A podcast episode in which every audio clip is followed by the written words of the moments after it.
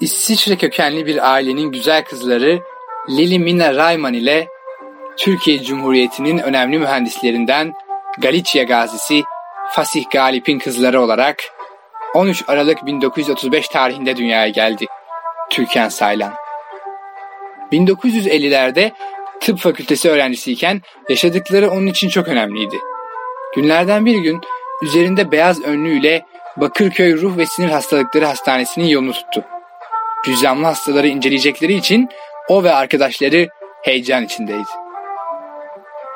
Hastanenin bahçesine vardığında büyükçe bir çukurun içine yerleştirilmiş barakaları gördü Türkan. Hocası dersi tepeden anlatıyordu Türkan ve arkadaşlarına. Zira cüzdanlı hastalara yaklaşılmazdı o yıllarda. Ne var ki Türkan bu durumun doğru olmadığını düşündü. Hastalar aşağıdalar, biz ise onlara tepeden bakıyoruz. Onlarla göz göze gelmeden, onlara dokunmadan nasıl fayda sağlayabiliriz ki onlara? Bir çözüm yolu bulmak gerektiğini düşündü. Öyle ki cüzdan hastalığına kafa yordu yıllarca.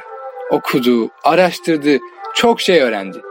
Öğrendiklerinden biri de cüzzam hastalarının o kadar korkulacak hastalar olmadığı ve cüzzam hastalığının tedavisinin bulunabileceğiydi. Bir gün yine hocası aynı yerde dersini anlatmaktaydı. Cüzzamlı hastalara tepeden bakarak. Türkan yaptığı araştırmalar sonucu edindiği bilgiler sayesinde aşağı inmeye karar verdi. Hastalara doğru yürüdü. Hocası ve arkadaşları engel olmaya çalıştılar ona. Ancak o yürüdüğü yoldan geri dönmedi. Tıpkı hayatı boyunca vazgeçmeden bilginin ışığında ilerlediği gibi. İyice yaklaştı kendisine ürkek bakan hastalara doğru. Dokundu birine, tebessüm etti. Bir hekimin hastasına dokunmadan, onunla göz göze gelmeden gerçek bir hekim olamayacağını anladı o an. Bu bir dönüm noktasıydı belki de Türkan Saylan için.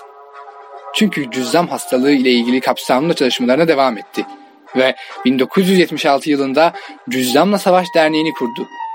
Uzun bir sürede Dünya Sağlık Örgütü'nün cüzzam konusunda danışmanlığını yaptı. Atatürk ilke ve devrimlerini korumak, geliştirmek, çağdaş eğitim yoluyla çağdaş insan ve çağdaş topluma ulaşmak amacıyla 1989 yılında Çağdaş Yaşamı Destekleme Derneği'ni kurdu ve derneğin başkanlığını üstlendi yıllarca. Örnek bir doktor olarak daima insanlığa hizmet yolunda ilerledi. Cumhuriyetin ışığından ve Atatürk'ün izinden ayrılmadı hiçbir zaman. Sayısız ödül aldı birbirinden değerli kurumlardan. Öte yandan 36 bin kız çocuğunun hayatına dokundu. Onların okumalarını ve meslek sahibi olmalarını sağladı. On binlerce üniversite öğrencisine burs verdi, onlarca yurt ve okul yaptırdı.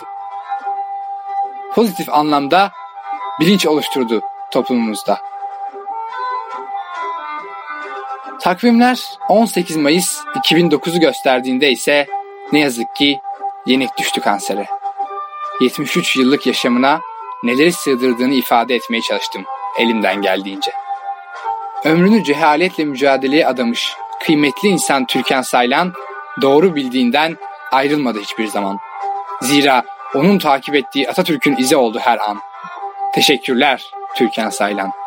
Seni unutturmaya çalışanları değil, seni ve yaptıklarını hatırlayacak bu millet yıllar sonra. İnan.